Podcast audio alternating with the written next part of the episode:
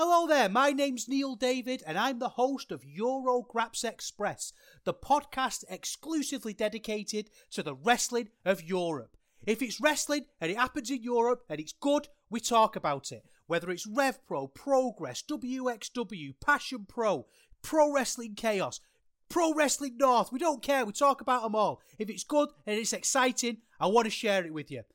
We're on the Voices of Wrestling Podcasting Network. Check us out on the feed. Check us out on Twitter at EuroGrapsEXP. And join us for chat about European wrestling and a little bit of chat about cheese. Hopefully, see you there. This podcast is a member of the Voices of Wrestling Podcasting Network.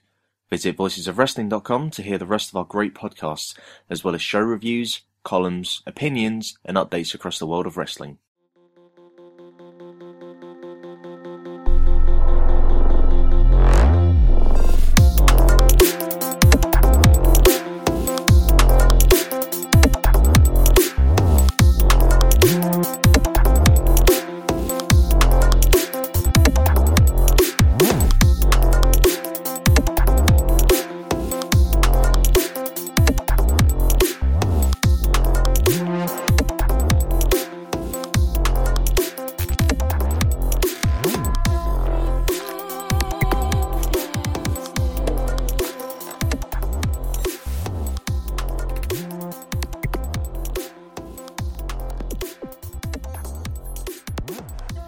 Welcome to Eurograps Express. I'm your host, Neil David, and we're back again to talk about all the exciting things that have been happening in British and European wrestling over the last fortnight. We are, pr- I say we, it's just me.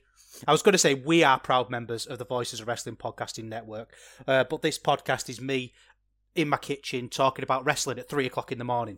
Uh, but that's the way we like it. It's just me talking to a friend about the stuff I've seen on the continent over the last couple of weeks. Uh, this show's going to be very heavily Rev Pro focused. I've done two shows in a row now without Rev Pro, and I can feel myself getting anxious. I can feel Andy Quildan getting annoyed with me. He's sending me all this money every month to tell you how great they are, and I'm just ignoring it. I'm just banking the checks and not um, and not fulfilling my part of the deal. So we're going to have a, a big focus on the Great British Tag League, which they've been running over the last few shows, building up towards a final. I think it's a really great idea. They've done it as blocks. It's been it's been fantastic. But we'll we'll get to that in a minute because we can't start this show without talking about the major major news of the last fortnight. And in some ways, it was unexpected, but in other ways, it was very much expected. It was that the sort of the sadness that you know is coming. That one day you know bad things are going to happen that one day you know your PC is going to be obsolete. One day you know that the car that you love is going to have to go and be and be uh, and be and be shredded. What do you do to a car? You don't shred cars. You crush them. It's going to go go be crushed. One day you know that the job you love you're going to have to leave.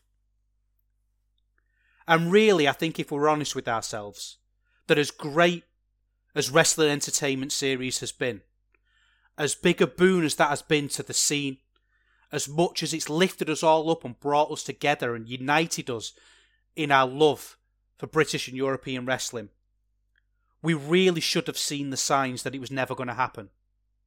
And I'm sorry if this is how you're finding out. I, I do. I, I, maybe I should have thought about how I was going to break this news to you. But it didn't happen, Wrestling Entertainment Series. The show in Sheffield was cancelled. And it feels.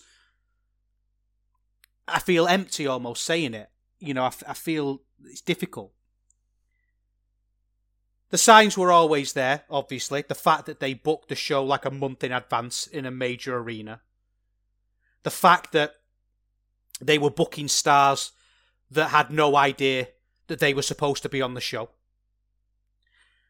The way I found out myself was equally harsh. It was a, a friend of the show, SM North, posted the, the the statement that WES made in the uh, in the Discord. Get on the Discord, by the way, with Eurograps Express. Uh, we've we've got our own room in there. And SM North, big fan of the show, posted it to me, and I'm a bit disappointed in them really because they know how much I love this promotion, and they just posted this statement without making sure I was okay, without making sure I was sat down, with without making sure that I was cheese and crackered up to my gills to prepare me mentally for this. Let me read this statement to you and see if you can imagine how I felt to see this, to wake up one morning to see this. It says, and this is available on their Twitter page as well, so you, you can you can have a look yourself. It's pinned. It's not actually even pinned. It's at the top. It's just there, and it says verbatim this. Dear fans and followers, unfortunately, we will have to cancel the event scheduled for this Saturday at the Motorpoint Arena in Nottingham, England.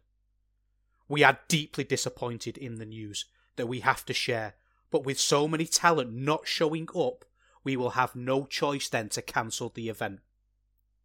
Our team works so hard on this event day in and day out for the fans to come with a different type of wrestling event and believe that we still will be able to show that in the near future. We do want to say that all our talent that was scheduled has been paid in full and that Lina Fanene was paid her deposit as well while she changed her mind and did not want to show up and wrestle anymore. For now, we will have to apologise for this but we promise that it will, we will not end here. See you soon, Team Wes. Heartbreaking. I love this statement. I love it for so many reasons. I love the fact, the structure of it, the fact that it started off really professional. I mean, there's no commas and stuff in, but we, we you know, we, we're not going to ask them to separate subordinate clauses with commas. I mean, they they invest in NFTs don't they? And there's either you know there's two, if you invest in NFTs, there's sort of two possible junctions. You're either very very thick or very very clever and manipulative. And this statement sort of suggests that they're not very bright. So we'll just whatever it is, what it is. I love the fact it starts off kind of professional. You know, unfortunately, we're going to have to cancel the scheduled event. We're deeply disappointed and then the sass just cuts in, doesn't it? Like, you know, so many talent not showing up, we've got no choice. I mean, actually, what happened, if you look at the talent side of things, the date was changed and they all had bookings.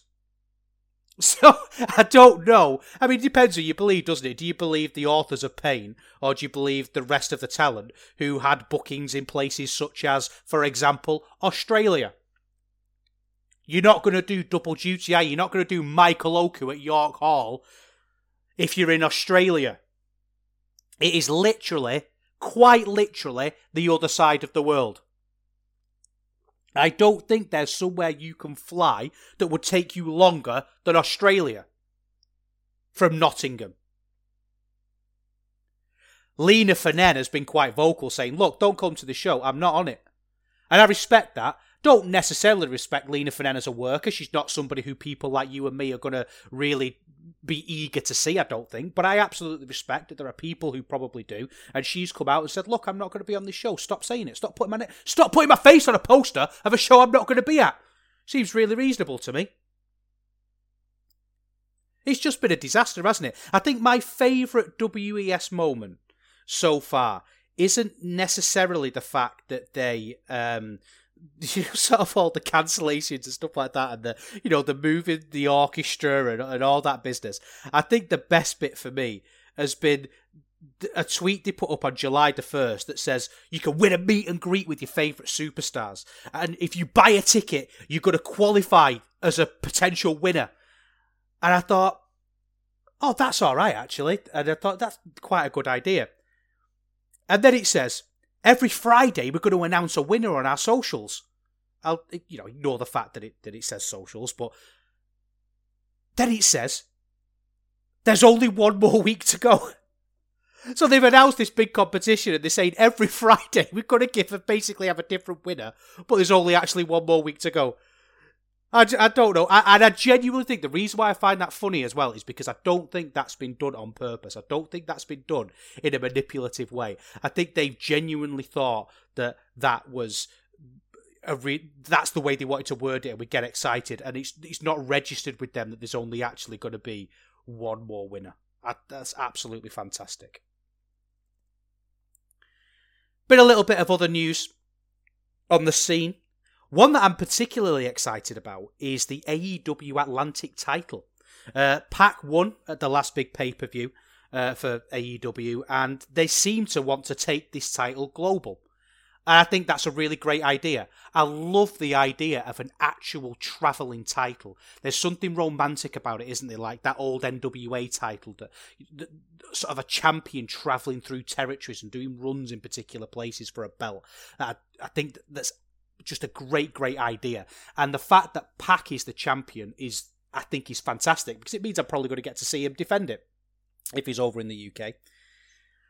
Pac is quite possibly one of my favourite wrestlers working at the minute. And I know there's a bit of a trend at the minute to be deeply concerned about AEW, and, and for people, it seems like every Thursday I, I open Twitter in the morning because you know I'm in work and I, I can't watch it, it live, um, uh, Dynamite live, and I, I, wake up every Thursday morning, and it seems like there's a string of people being deeply concerned about AEW.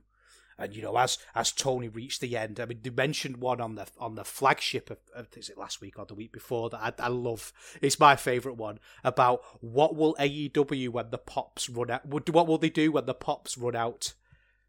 Thinking, well, the the pops don't run out, do they? If you're good.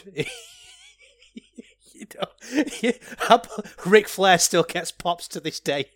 you know, it's just the pops don't run out, do they? They just you just do things that get more pops. You know, and, and it just seems like that level of analysis is just dripping all, all over AEW. That they're absolutely messing up what they're doing. That they're dropping the ball left, right, and centre, and nothing really supports that. You know, they're incredibly successful. Things are going really well. If they were, if if the one evidence that I had and the one bit that I joined in with that they had dropped the ball was a bit of a rubbish build to Forbidden Door, but that ended up being possibly one of the greatest pay per views of all time. And yeah, you can still be critical of that build, and I still will. I was still critical of that build. I don't think the success of the show necessarily removes that completely, but actually there's got to be a little bit of hand holding up, haven't they? And say, look, he pulled it off. He pulled it off. And there were also a lot of things about that that weren't their fault. But anyway, this isn't an AEW podcast. You don't come on here to uh, hear my AEW takes. And actually, I don't really want to give them. AEW is the thing that I watch myself on a, on a Saturday morning. I get up and I put Dynamite on and I enjoy it. I just think it's good. I think it's entertaining. But anyway, this AEW Atlantic title is coming worldwide. And they're defending it in Rev Pro. They defended it in um, Sheffield. Uh, it would have been tonight, actually, when I'm recording this, against Shota Umino. And I think that's a really interesting match, Pac against Shota Umino. Not been Umino's biggest fan, if I'm completely honest with you. A lot of things have been disappointing about him, and a lot of things have, have not quite clicked with him. But this in and of itself, with that whole sort of mise en scène around it, is very, very exciting. And as I said, I absolutely love Pac. I think the character of Pac is so captivating, and this is why I was getting onto AEW, is that one of the criticisms that I do believe in is that they could do more with Pac. And I'm glad that they're actually doing more with him at the minute. I think the Death Triangle stuff is really cool, but the fact that he is exciting and engaging and he's he, has got everything, hasn't he? He's got the promos, the looks, the in ring ability. He's just an absolute psycho. I mean, one of those moments he's got that I will always remember from Pac, and I don't even watch Dragon Gate, but it's when he attacked that guy during the national anthem. And I, I love a little bit of, I love knocking the Queen. I love a little bit of a, like anti-Britishness. As an Englishman myself, I love it. it. Gets me going. And I just thought that was so traitorous and so disloyal that I loved it. I thought he was absolutely brilliant. All those promos when he joined AEW about how he's a he, he's a badger and he's going to bite your face off, and he, there's something different about him and something exciting that I, I really enjoy. The one thing that does really worry me about this, though, and I've not talked about this for a while because I, I think it's kind of becoming a little bit old hat now. One thing that does worry me is that this is going on Rampage. They're recording this match and they're putting it on Rampage. That sounds great, doesn't it? That sounds like something we sh- we should be excited for. That Rev Pro are going to be on a, a worldwide stage but I'm worried how it's going to come across. Because the Rev Pro production values have not changed. all the criticisms I've had of RevPro's production value since before since this show started, and since before this show started, I used to review, uh, do written reviews for Voices of Wrestling, and RevPro was my beat, and I, I reviewed RevPro a lot, and I would always have to mention the awful sound, the cameras pointing in the wrong direction. I mean, we've had shows this year where the hard cam has been too low, where like the tops of the wrestlers' heads are barely in screen. That's the level that we're talking about. And we're talking about matches here that are being put on New Japan World. So these are matches that are, are big deals that are going to see it's new. It's not just that we might forgive it. I mean, I don't personally, but there's an argument to say, well, it's going on their streaming service. It's just for them. But if there was a big opportunity coming along, they would raise the game. But in the past, they haven't. The past, they they, they haven't. They they just put on just the same rubbish production they, they always do. And I am absolutely hoping and praying that they film this properly and the sound is proper. I mean, I've been catching up on a lot of Rev Pro this week to talk, as I say, to talk about the Great British Tag League. And the last thing I want is people cringing at hearing Andy scream, oh my gosh, with just levels of distortion that would be more suitable on a Stooges record. I'm willing to be corrected if I'm wrong. And as I mentioned the Discord before, and we've talked about this in the Discord, and there's, there's people in there that seem to know a little bit more than me about cameras and, and technical things. And I'm very aware that I'm looking at it from that point of view, that I'm somebody who doesn't know how easy these things are to fix. But it does seem like it is really easy. You know, you look at, go on IWTV and look at some of the indies on there. Look at Progress. Look at GWF, we've talked about them a lot all of these companies, whether they're bigger, smaller, same size, whatever, all of these companies produce their shows better than RevPro. And at this point, it feels like they're unwilling to improve. And the reason why this grates on me so much and the reason why this sticks in my craw is because the wrestling is the best in Europe. The wrestling and the booking is the best in Europe. And I don't understand why this hasn't been a priority. And maybe it's finances. Maybe it's something that I don't know about. And if it is, I apologise. And I, I, but in a way, I don't because you want to be treated like a big boy. You are the biggest in Europe. You want to run the big venues like the York Halls. You want to be on Rampage. You want to be on New Japan World. Act like it. Act like you want to be on those. You, you, you're entering into a pantheon you're entering in to social cap, uh, social and cultural capital that has certain standards. You are expected to produce your shows to a certain standard, and it doesn't have to be stellar. It has to be functional. That's the problem with it, is that it often isn't functional. There was times on this rewatch that there's just crackling microphones in your ear as you're watching it. That's not good enough. Do it again. If you have to fix it in post, fix it in post. I really start to feel like there's a bit of lack of care now. And the reason why that bothers me so much is because I really care about RevPro. I do. And I know that's corny. And I've been beating around the bush about this for the last few weeks because it sounds like I'm a wet blanket. It sounds like I'm not looking at this objectively, but I don't have to look at this objectively. I love Rev Pro; they're my favourite promotion, and just I want them to be better. I want people to see what I see, and when they switch on Rampage this week, I want them to see what I see, and they won't. And I know they won't because do you remember the uh, AEW did that women's tournament is ages ago now, but they had some opening rounds in Japan and they had those Joshi promotions and people were talking about how the production of those promotions wasn't good enough for AEW. RevPro pro, uh, production is worse. I really hope Tony has sent him some money and sent a crew round. He sent his own crew round because he could afford it, and I hope he has. But only time will tell. Maybe I'll, I'll, have to come on next week and eat some humble pie, and it'll look amazing, and everyone will be talking about how great the match is. And I, am not being facetious. That I genuinely hope that is the case. I really do, as I, I hope it is. The other bit of news that I wanted to talk about is an absolutely fantastic video retweeted by Will Ospreay. And it was something I wanted to talk about on this show, and it was from the last uh, Live at London show. uh, which I haven't been able to watch because it's not gone up yet. But it was this video. And I just, I thought it's awesome. It's it's actually posted by Mad Kurt of all people, uh, and it's Mad Kurt himself being absolutely battered, absolutely battered by Will Ospreay. Uh, Mad Kurt is on his hands and knees uh, in front of Will Ospreay.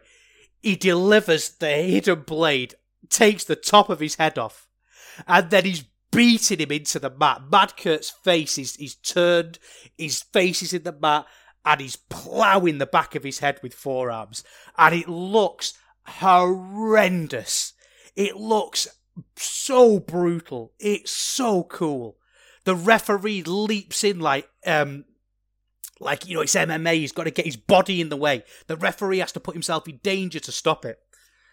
And then Will Ospreay's just got this glazed look in his eye, like he's had to he's had to really rein himself back in. He's had to he's, he's so captivated and enraged and, and and rolling with this violence, and he's got to just claw himself back at the brink before he kills this man.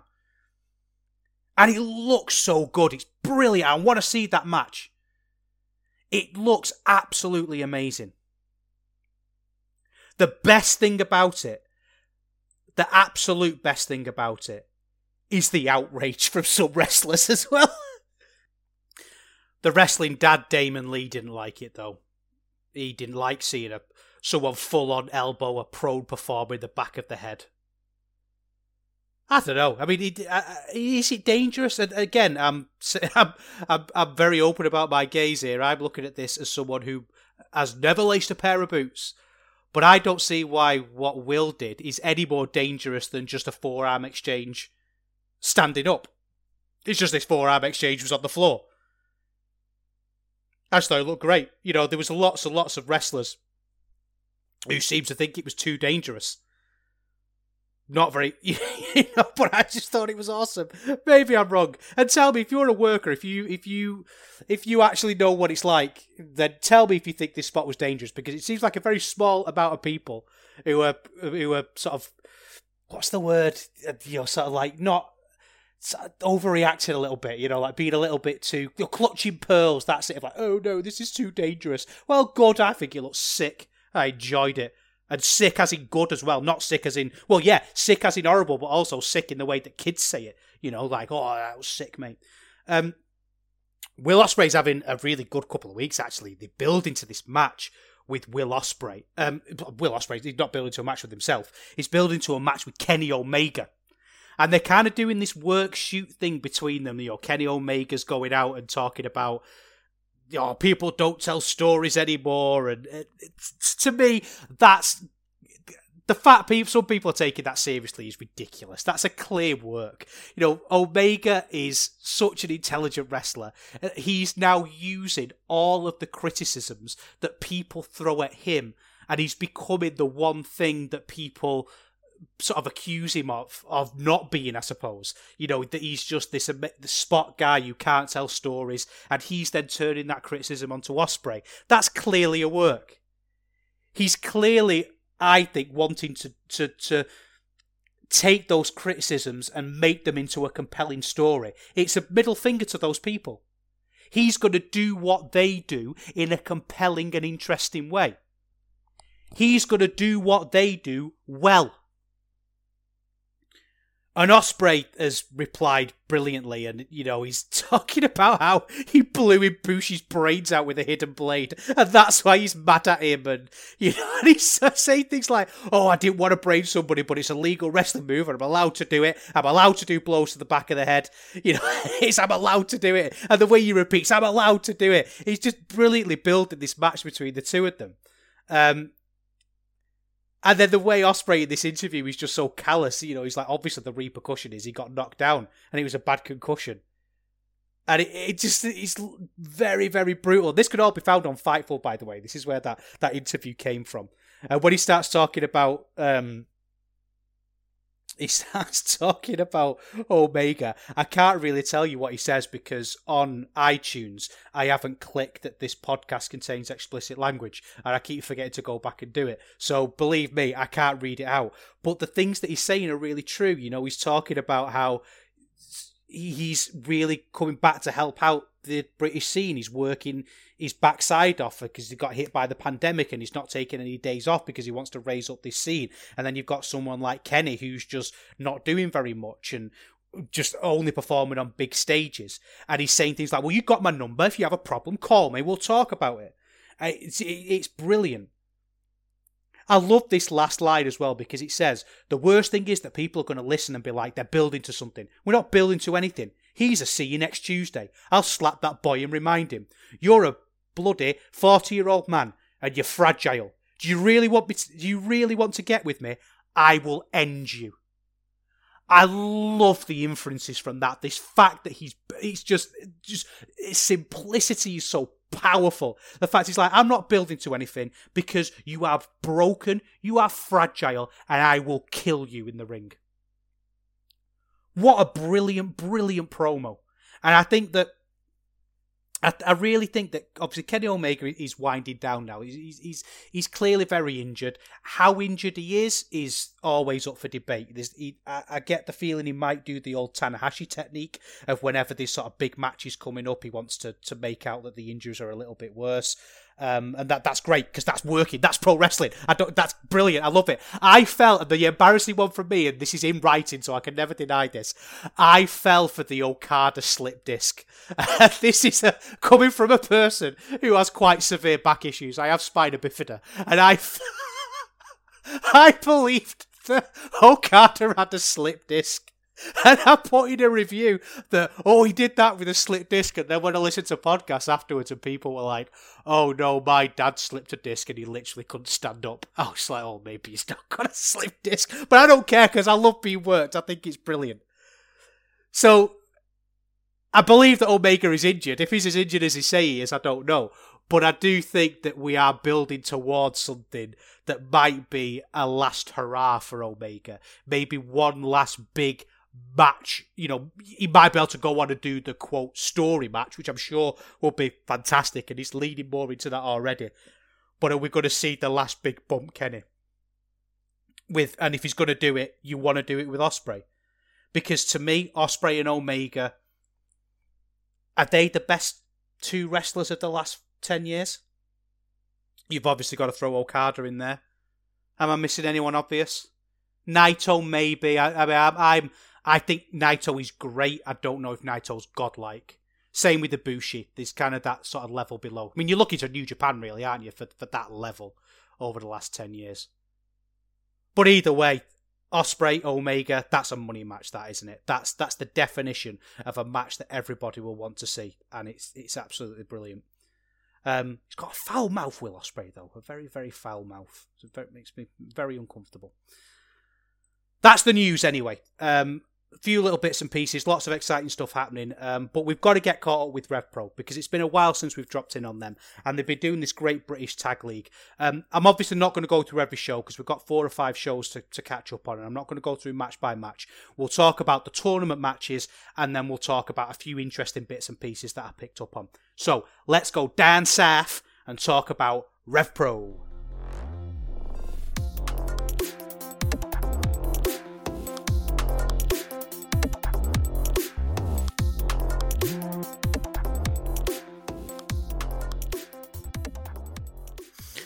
So the first show we had was uh, in Stevenage, and it was RevPro Cruel Intentions 2022, and I always find myself not really enjoying the Stevenage shows. I, I don't know what it is, because on paper the, the card's great, it looks brilliant, but there's always something a little bit flat about the Stevenage shows. I don't know if it's because of the setup that the sort of bleachers on one side and then just a couple of rows and the hard cams facing just a couple of rows so you're not really seeing any crowd the crowd, I don't know if it's because they're quiet, but they're full of kids, so you'd think they'd be noisier. It tends to get more kids at Stevenage shows.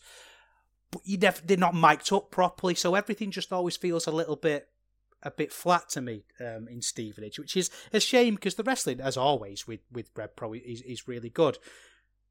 as I say, they've split this British Tag League into two blocks, and we've got two Block A matches on this show. Um, Aussie Open against Smoking Aces and Velocities against Lykos Gym. But there's quite a few other little interesting matches scattered around.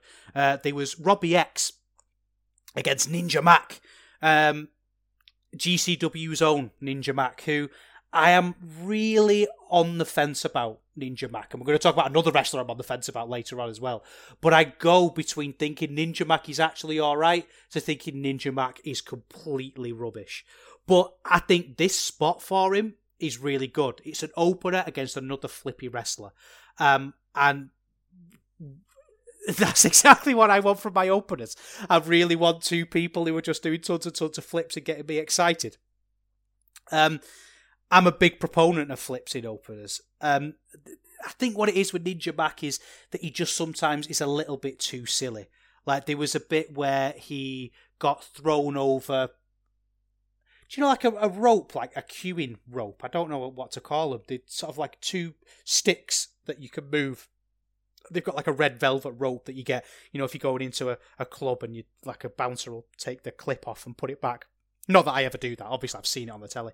Um, and he did like a weird he got thrown over that but he had to do like a weird flip that just looked stupid and i think in a match against a flippy wrestler like robbie x if you're doing a flip that seems too much and too silly you're probably doing something wrong you know if he stands out as being particularly jarring and strange um there was something a little bit soulless about the way he flips, you know. But then again, he did a flip into a German suplex from Robbie X, which is always really good. And I think, to be honest with you, anyone who doesn't like a spot fest on some level is a dork. I think if you're gonna grumble because you're watching two people do incredibly athletic things and you're gonna complain about it in a meaningless meaningless opener, I don't even think you like wrestling. I think what we're starting to see now is there are lots of people who don't like wrestling but do like moaning online. And I think if you don't like the flips, you just like moaning online. So whatever you moan online, but feel free. Like I'm not even necessarily criticizing you. Moan online. You know, get it, get it, get it off your chest. If I had a bad day, moan online. Um, I'm kind of sick of cutters now. I've realised that that I'm, I'm kind of at the point where I think the cutter has jumped the shark. Uh, you know, it, it, there was a few too many here, and it just it's a it's a silly move anyway. I think I never really believe it's as devastating as it's often sold as. Kind of like a Canadian destroyer. It's cool and it's hard to do, but it never looks that powerful. I never really believe it, for want of a better expression. Which again is silly considering I'm seeing all these mad flips. But there were too many cutters here to sort of really elevate into something great. But as I said, it was fun, and I've noticed that that Robbie X is starting to build a little bit of charisma, which I really liked. Um, he was really ranting into the camera at the end, and he looked really annoyed. Obviously, because Rev Pro production is so terrible, I had no idea what he was actually saying. Um, but he's starting to get a little bit of a swagger to him now that he's always missed. He's always been a wrestler that could do amazingly impressive athletic things, but he, he was missing that bit of character. Like his promos were never very good, but I'm starting to see marked improvements in that area. It's weird, isn't it, when a wrestler, an older wrestler, suddenly just really gets it and becomes next level. I think he's Tomohiro Ishii the biggest example of that. I, I never really follow, followed Ishii before New Japan, so I don't really know.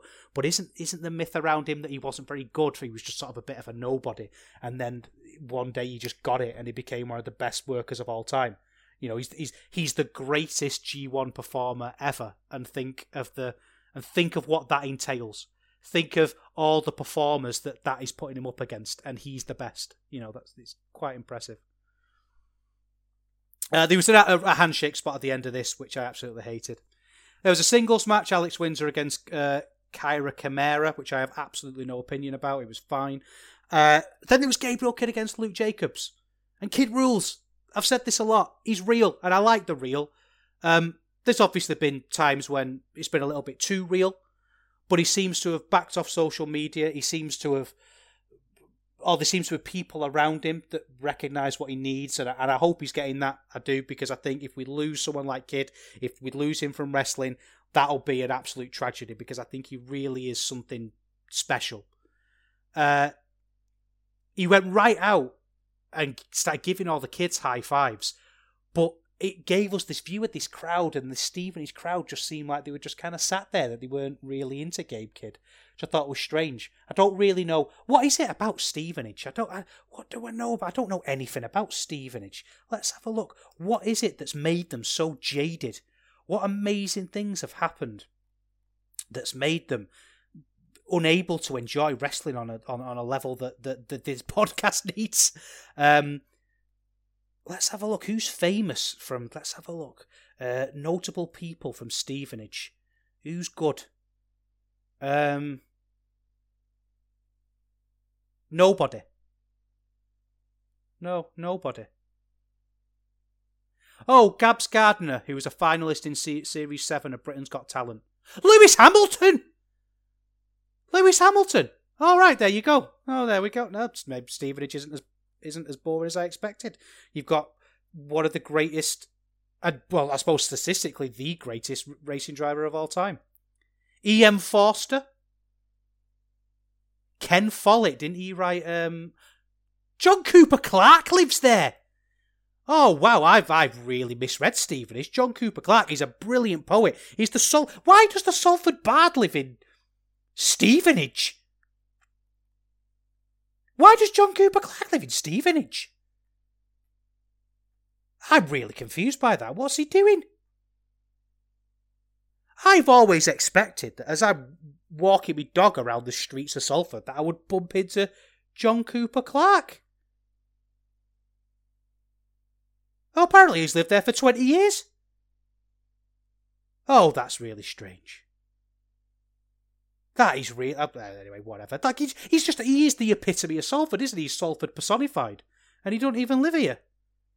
And he's not lived here for a long. I digress. This is Stevenage anyway. Gabe Kidd goes out, and he, you know, he, he, and then Luke Jacob comes out, and what I liked is that Quildan kind of recognised the dance between cruiserweight and heavyweight for Jacobs. You know, it, it's something that what I like about Quildan is he recognises that there is a wider wrestling world around him, and I think that elevates everybody. I think the worst thing a wrestling company can do is assume that they live in isolation, and assume that fans, especially in this day and age, don't know what's going on elsewhere. And I think in some ways, what Progress have forced Quildan to do is kind of justify his position that he's not this big bruising heavyweight. And yes, he's going against a heavyweight here, but because he's the Atlas champion, yeah, he's competing for the Rev Pro Cruiserweight title often, that he needs to kind of explain why that's happening. And I think that really the only solution to this is when Jacobs gets a bit older and he loses the puppy fat and we see where he's really going to settle. Because he's got that kind of body where he's got the chance to become really, really big and really stocky. Obviously, height is what it is. I don't think he's particularly tall, but we're just sort of waiting to see where, where he's going to fit. My weird penchant for proper grappling was met here. You know, it was great how well they grappled. I hate grappling that feels assisted, where it feels like they're just giving limbs to each other to do almost like a, a weird exhibition that that's just sort of showing off people what what they can do, and it's almost like a little bit of a practice. But this these two really got that you've got to force it, you've got to really wench it in. Um, he was a little, probably a little bit too technical for the crowd in some ways, because, like I say, the Stevenage crowd is often very focused on children, uh, sort of more of a family-based show, and they weren't really going for it. And there was lots of stalls in it, and there was lots of big spaces, and the commentary just couldn't really fill the gaps. Uh, it felt like at one point there was a big pause, and then Gideon Grey had to kind of jump in and just do play by play. There wasn't it just didn't really flow in that kind of whole package kind of way. They couldn't present it in a way that was exciting. He did get really, really heated at one point, but in a bit of a contrived way. There was lots of shoulder blocks and, and the running between ropes, but it just it, it didn't feel the middle bit didn't feel natural like the start, which I think was a little bit of a shame. You know, and I, I really enjoy watching beefy boys run into each other, and you know there was bits where they would collapse and then move that into big Germans, and those sorts of things were really exciting. But in a lot of ways, it was less than the sum of its parts you know, it sounds on paper like it'd be really great, and it, was good. It was fine, but I, I felt like it, it could have been a little bit better. Then we had the first match in the Great British Tag League, Aussie Open against the Smoking Aces. I'm going to say it. I think Aussie Open are the best tag team in the world. I really do. I think okay, you might want to say FTR at the minute. I think FTR are hotter. I think FTR are more exciting. But I think Aussie Open are better in the ring. And I'm, I cannot wait to see a proper match between those two. And it's going to happen, isn't it? Because they're wrestling in the same places. Um, but I think it's time for Smoking Aces to get on that pantheon as well. I think they've been wasted in progress. And I like uh, those who listened last week are very, very aware of my feelings about progress. But I think one of the shining lights in progress is the tag division. I don't think it's been particularly well booked. I don't think it's necessarily good on purpose. I think they've just got some amazing talent in there, and Smoking Aces are definitely one of those. Um, I think they just need to loosen up now. I really do. Stop acting to the hard cam like a sausage you know, they come out and they stand on the stage and they do a pose and they look at the hard cam. And I think they just need to be themselves a little bit more. They need to chill. Look at what Aussie Open do. Yes, they have the hand gestures and they have the poses and all that, but they don't feel the need to enter the ring at the same time. They don't feel the need to, to run through a practiced entrance. I think they just need to be themselves a little bit more. Charlie Sterling has amazing natural charisma, and I think that Nick Riley can can play intimidating very very well. I think they just need to stop playing at being intimidating and just be intimidating because they can do that.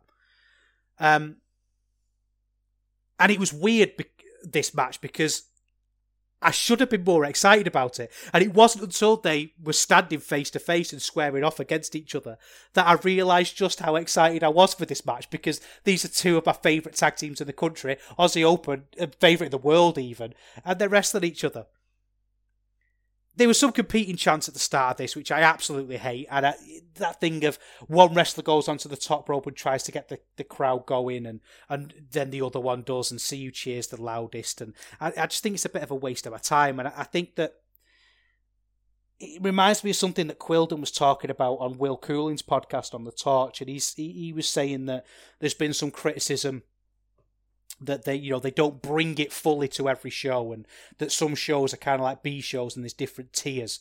Um, and I wondered if he'd listened to me because I, I basically said that on one of my episodes. And I don't know if he does listen, but if he did, that was something that I was saying. But I want to clarify that. I don't think there's different tiers of shows. I think that there's different styles of shows. And as Steve would show, when you get lots of children, you are going to lean more into doing this wrestling's a very immediate business. There's a crowd and you want a reaction. And if you've got a very young crowd who don't have the kind of wrestling capital that a York Hall crowd would have, you're more likely to do these things like competing chants. And the problem with that is when you're putting a match together that is probably best served by the wrestling nerd gaze and the wrestling nerd lens, it's going to take a little bit away from that. And I'm not going overboard on this. I still thought this was a good match.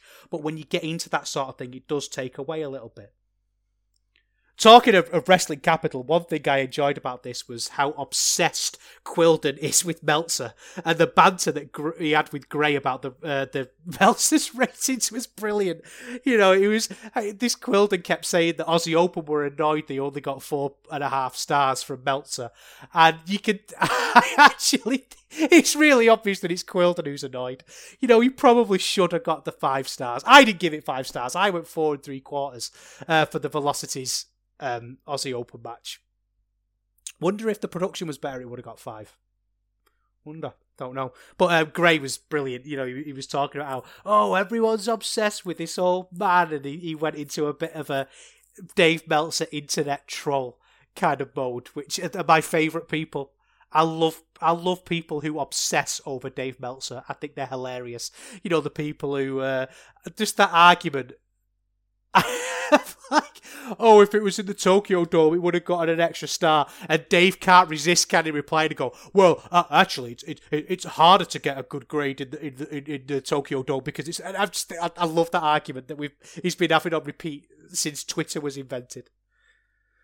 Anyway, match was really good. There was a great bit of speed at the start. Nick Riley really played Kyle Fletcher, and Kyle can play the fool brilliantly. He's so emotive, and he plays the heel so well.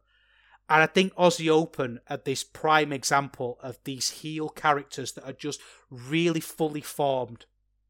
That I think for a lot of people, WWE brain rot has, has set in, and we've we've got really settled into what heels have to be, and that heels have to be chicken shits, and heels have to cheat, and heels have to have to be in a very very almost particular mold.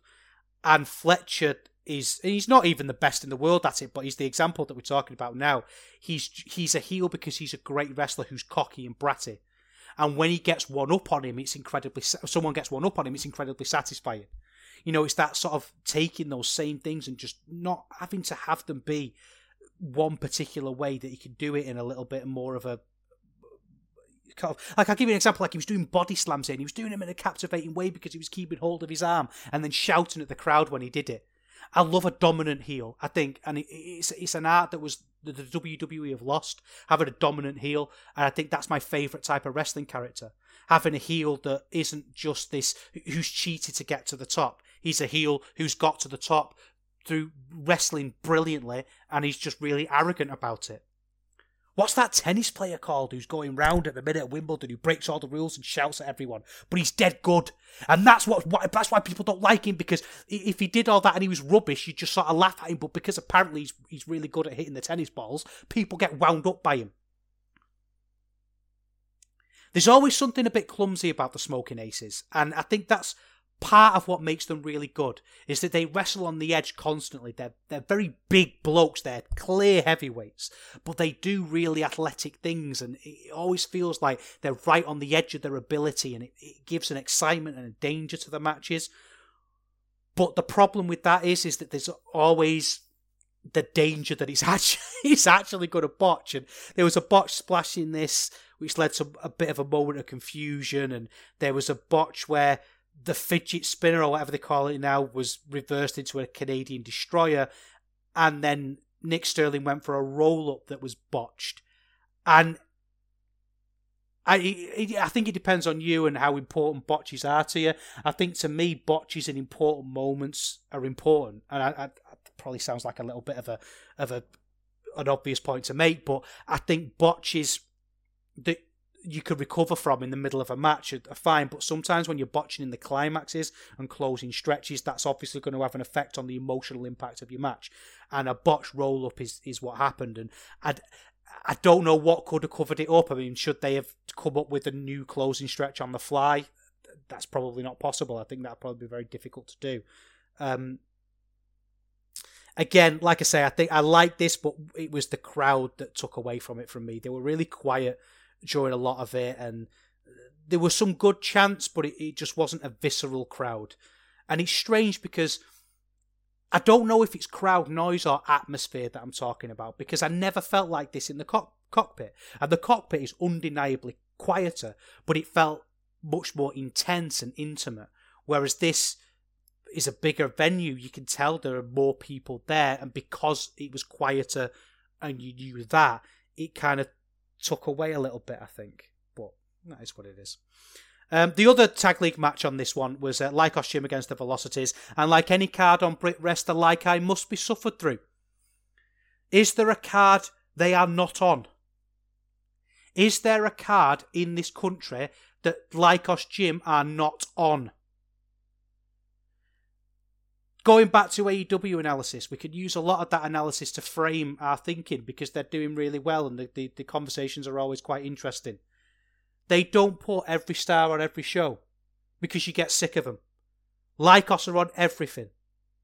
Anyway, they actually fit in quite well in Stevenage because they could play with the children. And we could all boo, couldn't we? We could all boo the baddies. And talking about character, this is what I'm talking about. Lykos have no meaningful character that this thing at the start where they're fighting with children. That that's not got any substance to it. It's not got any weight to it. When you talk about heel and you pick from those tropes i don't care if you're doing it in an ironic way and it's supposed to because it's not ironic at this point with Kid Lykos. It's not tuesday night graps anymore where we're all having a bit of a laugh. This is just what they do now. It's just what they become. It's like when people sort of think David Brent is hilarious, so they start acting like David Brent. The point is, is that it's a parody. The point is, is that you're not supposed to be like this.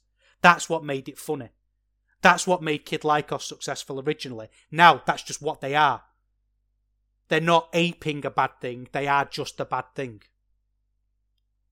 They've started doing the Jim. Is it the Jimmyz in Dragon Gate? I've never been a big Dragon Gate fan, to be honest with you. I know that sounds really controversial, doesn't it? But I find that Dragon Gate, I found it. Uh, are you ready for a controversial take? I don't like Dragon Gate.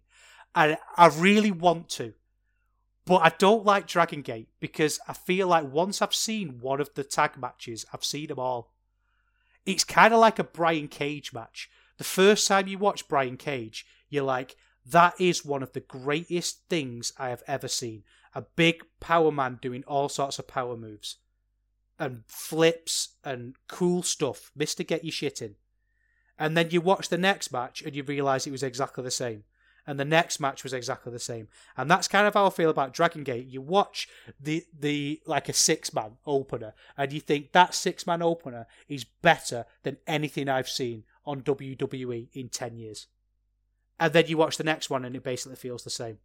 So my Dragon Gate takes pro- probably should be ignored. You should probably listen to people who actually know what they're talking about, like Open the Voice Gate or something, because I, I clearly can't be trusted with these opinions. But do you remember, was it the Jimmyz who did that spot where they put like an elastic, not an elastic band, but like a piece of elastic in somebody's mouth, ran out into the crowd, and then let it go so it slapped them in the face. Well, Lykos have been doing that. But th- that's not your spot. He wasn't even really over, and it was copied off somebody else. And I'm not a, like I say, I've made that clear now, I'm not a Dragon Gate fan. I don't watch Dragon Gate. And I know this. I, I know you've ripped this off somebody else. And there's a line, isn't there, with ripping things off? You know, we can all do Canadian destroyers. We can all do body slams. We can all do tombstone pile drivers. We can all take moves that are very much established with certain people and do them. But there's a line. It's weird, isn't it, how we can all do tomb. Well, personally, I can't because I've got spina bifida, but all wrestlers could do a tombstone pile driver, and that wouldn't stand out. But if someone did a one winged angel, or a Styles clash, or a Rainmaker, that would. And this elastic band spot fits into that for me. This is very much one person's thing, and you're just copying it, you're just ripping it off. And it's a shame because, uh, uh, as I um, was clear from this match. When Lykos actually worked, when they wrestled properly, they were great. You know, there were all sorts of reversals, there were all sorts of great little moments in this, but there was too many chairs and shenanigans, and it makes it skippable. Paul London at one point got attended to by. Did I just say Paul London? Not Paul London, Jude London. Jude London. Paul London was very much not involved in this. Uh, at one point, uh, he had to get attended to by medics, which kind of made me think it was legit. Um, I don't know if it was, but I've got to analyze what's in front of me. So he got attended to by paramedics, and he had to shuffle to the back and then huddle back in three minutes later. And I, I, felt like if you're going to do that as a story, you need to commit to it. So even if it started off real and it did genuinely need to be attended to, you've committed to telling that story. So don't just come out three minutes later. Um, we got a brilliant oh my goodness from this one. I mean the the the microphone was broken. I think uh, at some point it was that bad, and it really made me. This is when I realised that oh my god, this is going on rampage. I really hope they saw at least the sound at least sort the sound out because you know that's that's I think that that'll make the the biggest difference. Start with your biggest problems first. The ref completely lost control of this. Like I say, with all the shenanigans and the, the wrestling on the outside, and it was all done in full view with the referee, and it was a bit. It reminded me of a Jake the Snake interview with Steve Austin when he did the Steve Austin podcast, and, and, and he says that one of the things that good heels need to do is obey the referee they can't diminish the referee in uh, sort of as blatantly as this because the referees where you get all your rules from. Actually, Jake, when he said it, used some really weird analogy about a school shooting, which I will spare you because it was odd, you know.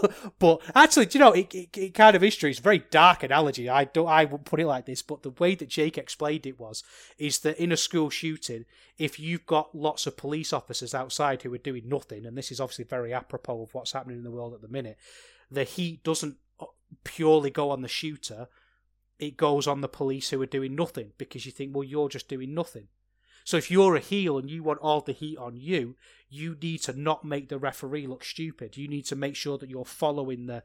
Um, apologies about that analogy, by the way. I, I was really hesitant to repeat it. I thought it was really dark when he said it, but I guess he's a he's a he's got a very dark mindset, Jake, hasn't he?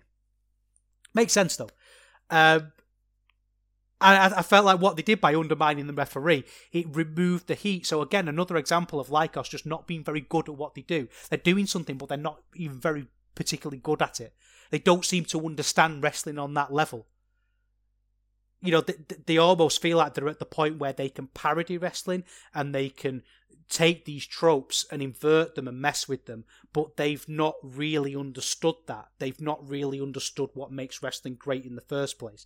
They kind of position themselves as being beyond this and above it in a way without actually understanding it. You know, it's like those people who've been watching wrestling for a week and then start a podcast about it, or they started watching wrestling with AEW and are now tweeting about their deep concerns. And I'm not gatekeeping with that, by the way. We all start somewhere. You know, everyone starts watching wrestling at some point, and there are plenty of people listening to this who I speak to regularly who know tons more about wrestling than me. So I'm not, you know, maybe I'm going off on a tangent here. Um, when it was wrestling, it was good. When it wasn't wrestling, it was rubbish. Um, you know, Velocities really use the, the ring in an interesting way. They bounce around the ropes, and it's great. Um, so Velocities won. They get three points. No, Velocities didn't. Yes, Velocities won. Um, they get three points, uh, like soccer. You get three points for a win. Uh, the other match on this show that was interesting was Michael Oku against Tony Deppen. And Deppen is the other wrestler who everyone seems to like, but I always seem to be a bit indifferent about.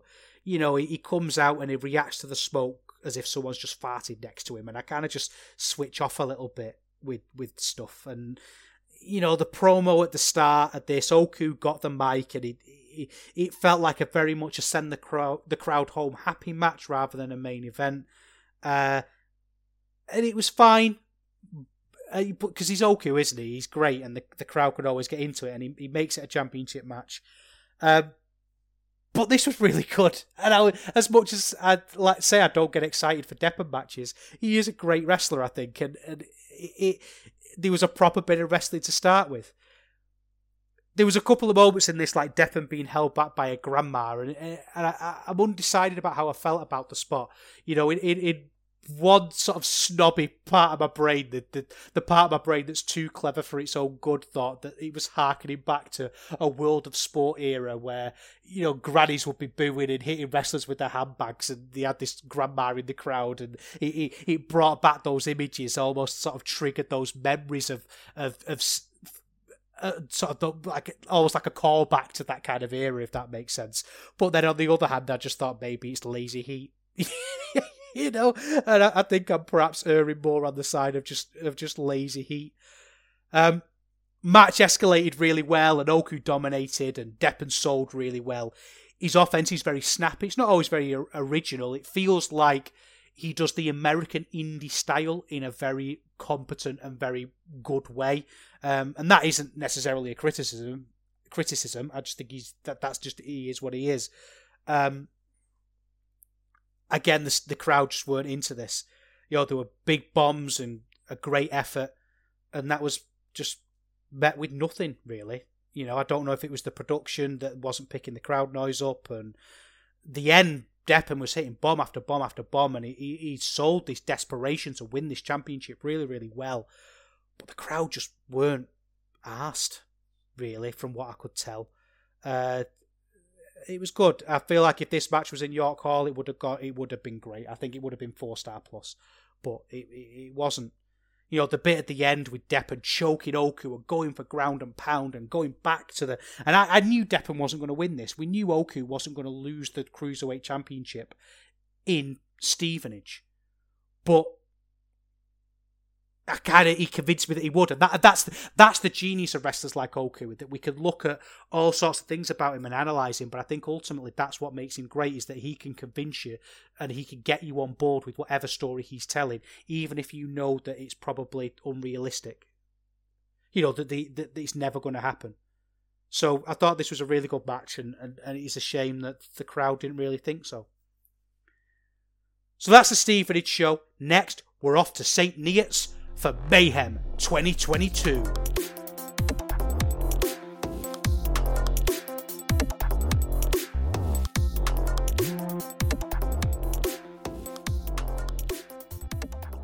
I'm onto a bit of a thing now of looking at famous people from these little towns that RevPro play. And John Bellingham is from St. Neots. Uh, and he is the only person to have ever assassinated a British Prime Minister. And the reason why he did it is because he was imprisoned in Russia uh, as a result of a Lloyd's of London insurance policy. A Russian ship was sabotaged, reportedly, and they claim the insurance policy on Lloyd's of London, which is where all the wrestlers used to get their insurance from uh, in the 90s. And he was imprisoned because of the fuss around that, and he was really annoyed. And he petitioned to the government, and he didn't get the compensation that he felt like he deserved, and he shot the uh, prime minister. Uh, he shot he shot Spencer Perceval, the only British prime minister to be assassinated.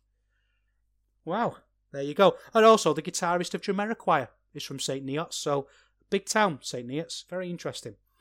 Um, couple of matches for the tag league here. We had Lykos Gym against Sunshine Machine, and there's very, very much a sense of the progress to this one. You know, there's a whiff of that other London company, which I mean, it's it's crap in it, but I'm sure it'll be done better in Rev Pro. And again, that's what we say about the lens and the build and who's doing these things. This is very much a progress feeling match, but when you, it's in RevPro, you know it's going to be good. Uh, I, I know you know you're going to get some sort of shenanigans here, but the you, the first thing I noticed was the difference in the crowd. The crowd seemed smaller than Stevenage, but it was certainly much more vocal, much more rowdy. Obviously, we had to have the elastic band crap, um, but this time um, it was reversed. It wasn't let go from the crowd into Chuck Mambo. Chuck Mambo let it go into the crowd, and it hit one of the Lykai on the back of the head. I know, I know, you, I know. You don't need to tell me. I, I feel the same. Um, I've really changed my tune on Chuck Mambo. You know, I get it now. Uh, there's an effortless charisma to him these days that I, I really, really like. I feel like he's turned it down ever so slightly. I never, no, I didn't like it when he sort of the old Chuck Mambo, the kind of the surfer bro era. And he is still that, but it, just feels a little bit more natural now. He feels like a bit more like the real Chuck Mambo, like a real person. Um, obviously, I assume that the Surfer Bro persona was just him turned up to 10, which is often what wrestling is, and often that works. But with him, I never really felt like it did, and I, I like him a, a, lot more now. Um, I think his running Riptide really matured him. He's a much more complete performer now. And obviously, when Sunshine Machine get moving, it rules, you know. And I'm glad that in some ways these two feels like they feel like relics of a Brit Wres era that's been left behind, but I'm glad they've been able to keep going and, and keep on and, and find a lot of success because this tag team I think are superb. Never would have thought to put them together, but they're great and they've become real cornerstones of the scene as well. They, you know, they've been around for a while now. Obviously, they're not new, um, but they've really established themselves as as the old reliables, the old faithfuls, and I think it's great. The weird thing about this match is that when Lykos were in control, it was boring. But when Super uh, uh, Super Strong Machine, I've just got SSM in my notes and it's come out as Super Strong Machine. And when Sunshine Machine were in control, it was good.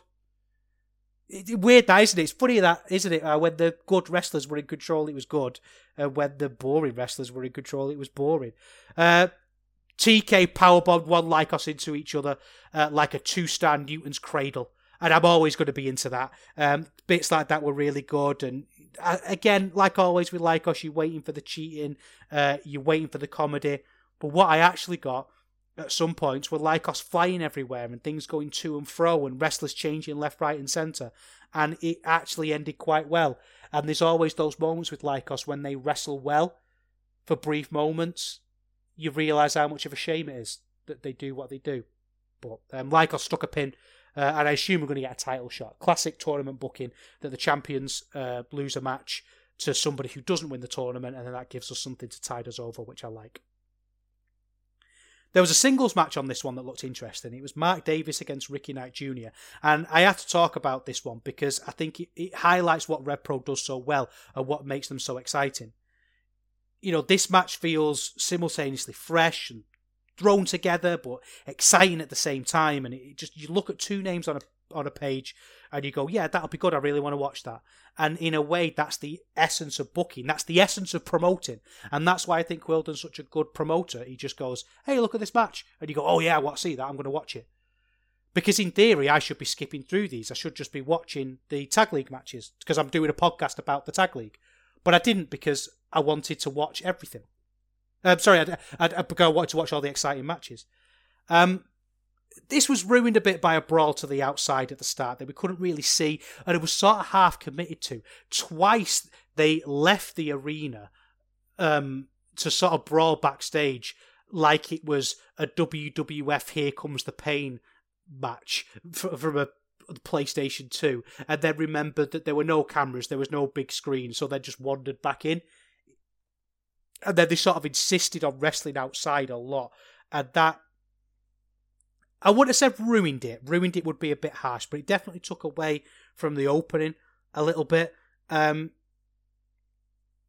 I really think, and I've said this before, that I think Ricky should lean more into being the cool dickhead. You know, there was a lot of low blow based behaviour here. There was lots of violent punches. And I, I think he can still do that and be a babyface in, a, in an edgy kind of cool way. You know, we need to start moving away from this idea of pure blue eye or pure baby face, uh, pure heel, and people can exist in some sort of spectrum. And yes, sometimes you are going to go one way or the other, and you absolutely should for some people. But I think Ricky Knight Jr. needs to be a Steve Austin style character. I really do. I think he just needs to be the cool ass kicker because he can play that really, really well. I feel like he's sort of mixing between everything a little bit at the minute, and he, he needs to work on that. There was a moment in this where Matt Davis got a table out and Gideon Grey said, "Oh, don't! It's not our table." That's just a lovely line. what a lovely, brilliant line. Um, like I say, what ruined this a little bit is they insisted on going outside of the ring constantly. They absolutely insist it. And I don't mind wrestling a little bit outside of the ring, but I think RKJ's talent is in how quickly he runs the ropes and how quickly he goes between moves. And by slowing it down and doing a walk and brawl, it, it kind of didn't give him the chance to, to express that appropriately later on though we absolutely did and when this got back inside the ring i absolutely loved it you know they were punching each other with an intensity that that you don't often see because RKJ is deceptively good at everything. He's good at speed, he's good at power moves, he's good at brawling, and it, this match was really a, a, good example of that. There was a great vertical suplex he did against Matt Davis that came out of nowhere and just looked incredible. It didn't look like he was struggling to do it at all. He was able to drop him fantastically. Um, every corner move, every punch, every big bomb was absolutely committed to, and it, it, it ended up being really, really good. The other tag league match on this one was uh, the Velocities against the Legion with Shota Umino and Yota Tsuji. Um, I have to say, and it pains me to say this, I did not like Gideon's attire here. Yeah, I get the thing with the Shota shirt, but the jeans, he had a bit of a Jeremy Clarkson look to him, and it, it didn't look good. He's he's really been dressing snappily these days, Gideon Grey, and I, think the the jeans and the suit jacket is a hangover from 2006, and it, it didn't suit him. We're not far enough away from the jeans and the the suit jacket for it to be ironic and dorky yet. Um, the jeans were too stonewashed to, to, to really work, I thought. But um, if you come and see me at the Manchester show in a couple of weeks, Rev Pro, you'll see my, my uh, analysis of fashion has absolutely no place on a podcast, so I'll stop. Um, I have to be honest, I've not been impressed with Yota Tsuji, generally speaking, but he, he found a little bit of a style here that I really liked. You know, Paris De Silva was was great here. He was fast but very lucha, and he was he was leaping all around him, doing all the spins you'd expect from like a Rey Mysterio. Uh, and Tsuji was an absolute great base for him. You know, he was able to sell being outsmarted in the way that we were talking about Fletcher was able to do earlier on. Uh, and Gideon's calls were great and shouting that when he got when he lost an exchange, he'd say, "Oh, you're a disappointment, Tsuji," and stuff on the on the commentary that I thought was really good. Um, he still comes across as a, a little bit lazy, I think, Tsuji, a little bit blasé, a little bit casual, um, which is a shame because when he was playing the power sort of man later on, when he was able to sort of realized that these little high flyers needed someone to just sort of power them, and that's how he was going to win. I thought he did that really well. He just needed to commit to things a little bit earlier. I think it's almost like he's he's thinking a little bit too much, and he doesn't want to commit to something, and he, he really needs to make sure that he does. The bad chant of the fortnight happened on this show, and it was a chant of "Hey Jude" for Jude London, which was absolutely terrible. Um, Shota, I find really boring at this point. I think I'm ready to say it. I, am not impressed with Shota Umino. I've given him a lot of chances. I, I don't think I'm into him at all. Uh, he just he's very flat a lot of the time, and I think maybe I've added more to Shota Umino than's actually there. You know that stuff with Death Riders was really cool, and his aura, he seems like a star. He carries himself like a star, but he doesn't really wrestle like one. He doesn't really do anything that captivates me. Like, what's his best bits?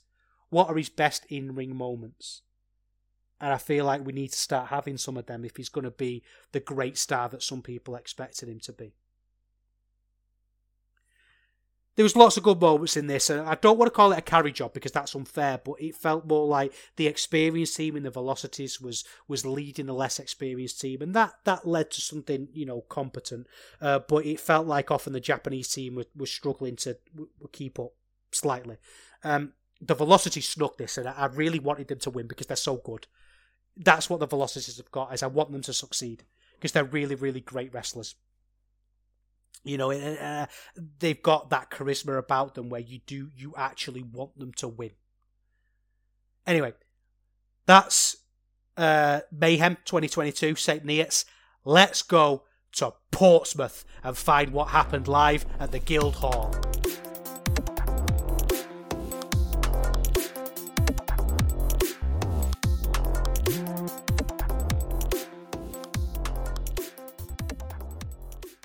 So we've had some good matches in the tag league so far, but I don't think we've had any great matches.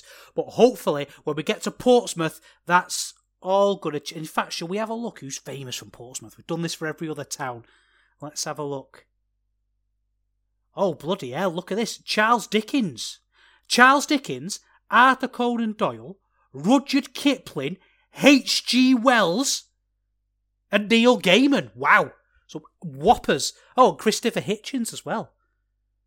Look at that, H.G. Wells and Child. That's just been selfish, I think, Portsmouth. Look at that. Isambard Kingdom Brunel, James Callaghan. Oh, John Pounds. He founded the uh, Ragged Schools, uh, free education to working class children.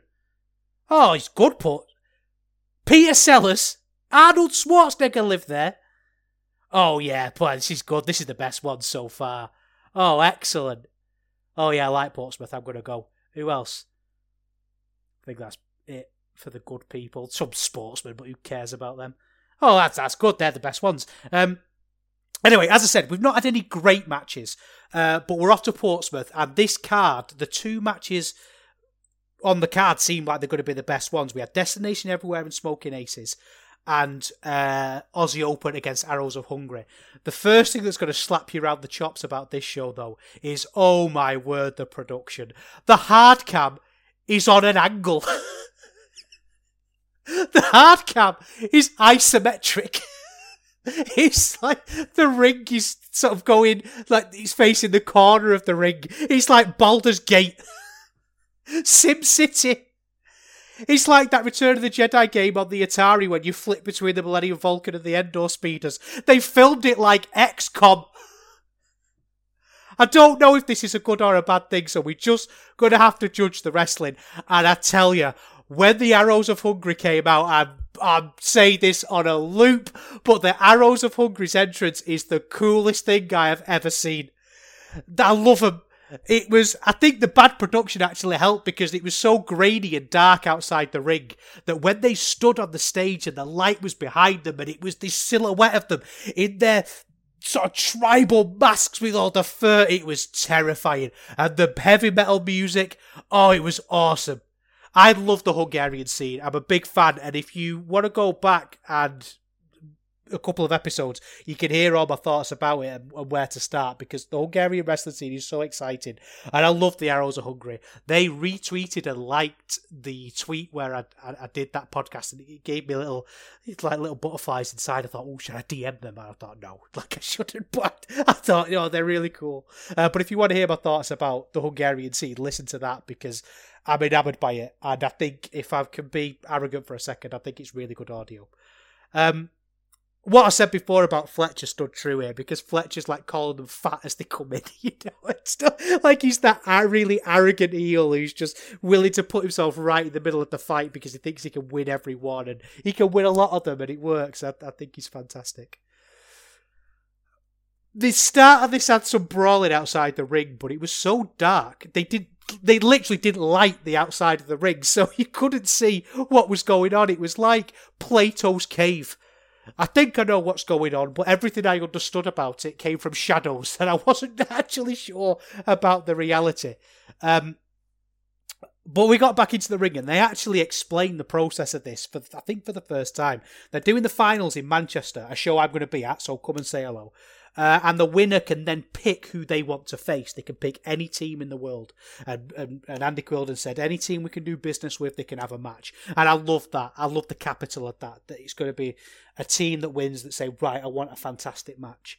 And even though Gideon said you should just pick someone easy and have a night off, you know, I thought that was a funny line. Another line was when he said about um, Andy said, "This is what the winner gets." And uh, Gideon jumps in and says, "A lovely holiday," and, Andy has to go, "No, they, they get this match." I thought that was really good. This was brilliant. I this is my favourite match so far of the tournament. It Aussie Open played the arrogant heels dominating so so well, and you know the arrows Icarus in particular desperately wanting the tag was so good. And Aussie, they just rule. They just rule, and they can play this so well. Icarus was collapsing after kicks, and the way he sold the desperation for the tag was so great. But he was so out of it that he kept he was able to do these great fights and, and scratch himself and dominate for a second. But he'd fall to the wrong corner, or he wouldn't be able to get the tag because he was so jelly legged. And he sold that really, really well, doing such a simple tag team story so so brilliantly. And when he finally did get the hot tag, the big angry Dad Dover came in. He was booting people in the face and being violent and aggressive and you know the swantons, the reversals. He was so good. And the crowd was so into this. It was a natural crowd. It was a natural reaction. And they were really enjoying what was in front of them and allowing themselves to be carried away by this incredibly brilliant and simple tag team story. I absolutely loved this match. I, th- I thought it was great. That was the best one so far. And there was no fat on it. You know, things weren't smooth a lot of the time. Things were a little bit rough. People weren't quite in positions. But Aussie Open can do that so well. Like, they'll mess up the start of a spot, but they'll shout at each other, goes, no, no, no, do this.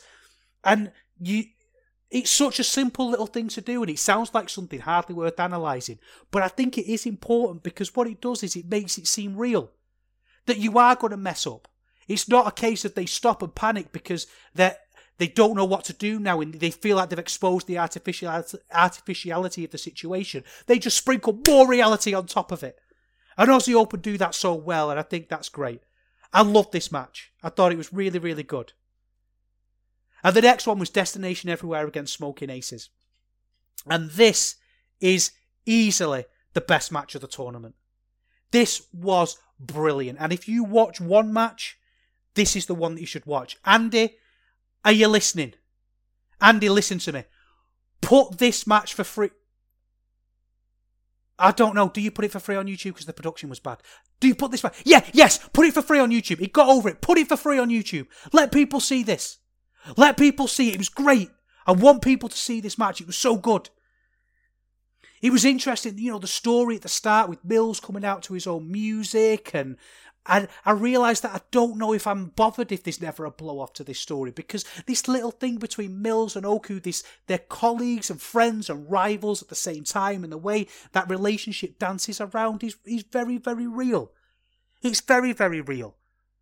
Think about your own life. I get this on the website when somebody else posts. When I, I used to do a lot more writing, and somebody had posted an article that was really good, and it was usually that rotter J. Michael, and he post something that was great, and I go, oh, I need to up my game.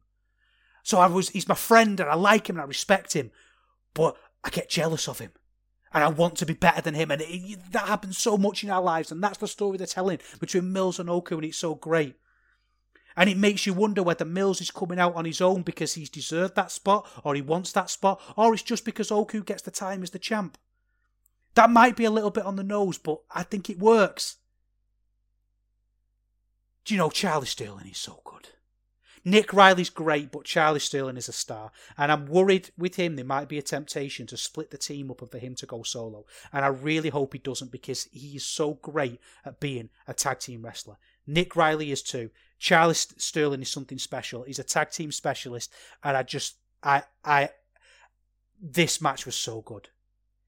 It was tag team wrestling everything was based around who was the legal man, who was who you're getting tags, but it was wrestled at such a breakneck speed and the action never stopped. There was no big collapse, there was no rest hold. It was constant, unrelenting, powerful action.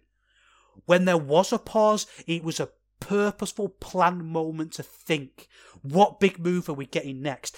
You know, these teams, it was like a pendulum going back and forth all the way. And whenever we had a moment, we realized that they were thinking, what can we do? What can we do to take this to the next level? And you were allowed to breathe that thought process along with the teams that were wrestling. And I thought it was absolutely brilliant.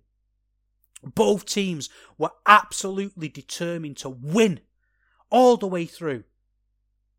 I love the fact that speed was constantly changed and switched and dominance went through, and it was often done by little things like a leg sweep. So we'd get all this build, build up of, of amazing, fast, powerful, exciting moves, and then it'd come to a halt with a leg sweep. Almost like you're writing a speech and you have a short sentence to punch the reader in the face. That's what it felt like. And I love the fact that Gideon called the leg sweep by saying he got his leg chopped out of his leg. What a legend. It was just exciting wrestling with speed and innovation. Ace has messed up that double splash again, and I think they need to stop doing it. But because it was so fast paced, like a Tim Vine comedy set, if you didn't like one joke, it's fine because the next one's along the way. And the next thing along the way was something like Oku doing a DDT a and booting the other ace in the face. It was so much fun. It was so much action. You know, there was things like pins being broken up with with with with, frog splashes, and then Oku selling the frog splash like, and he delivered it, but he'd sell it like he'd broken his neck. He'd be like spasming on the floor. The pace and the atmosphere of this match was so cool, and I loved it. What is it about Portsmouth? I need to go. This really, really brought it, and I think they should keep the isometric hard cam because it's clearly a good look charm. Yeah, it looks terrible. Yeah, the production's not great but I really, really enjoyed it. So that's six matches. I think of the tag league. We're not quite up to date because there's a couple of things that haven't got up yet. There's a there's a live in London that we I'm going to dedicate a whole show to. Uh, or we'll do with like a sort of a, a full uh, show review because I think it was a really good show overall. But at worst, the tag league has been Kid Lykos. At best, it's been this match, and I think it's really worth watching because there's been some exciting stuff. Let's wrap things up.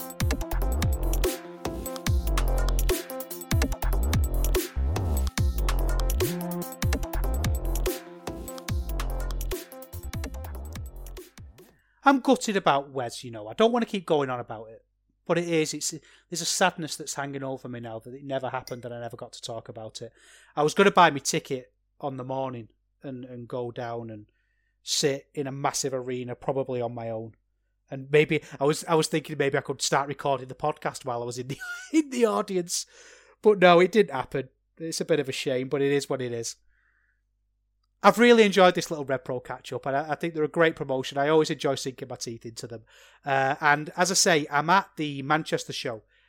It's on, let me get the date. It's Summer Sizzler, and it's on the 23rd. Um, I will have an episode out. No, I won't. The episode isn't out until the Monday afterwards, so a bit before the episode. So I'll I'll review it when I get back. Um, but if you are at that show, um, please come and speak to me. I'll be on my own. I'm not putting my wife through this one. I'm not going to tell you what I look like because I probably look exactly how you imagine. Um, I'm overweight. I've got a really bad beard and a terrible haircut. Um, so if you see someone that looks like that, go up to them and uh, ask you Neil David and take take take the risk. no, what I'll do is I'll post a picture when I get there so you can see where I'm standing. But please, I'd love to come and meet some of you. So please, please come up and, and, and, say hello and, uh, and and share a coke with me. Share a nice carbonated beverage. Hope you have a lovely fortnight. Hope you've enjoyed the show. Um, and I will see you soon. I'm off to eat cheese and crackers. I nearly didn't mention cheese and crackers. Oh no, I mentioned it at the start. We're safe. Never mind. Panic over. Have a lovely fortnight. See you soon.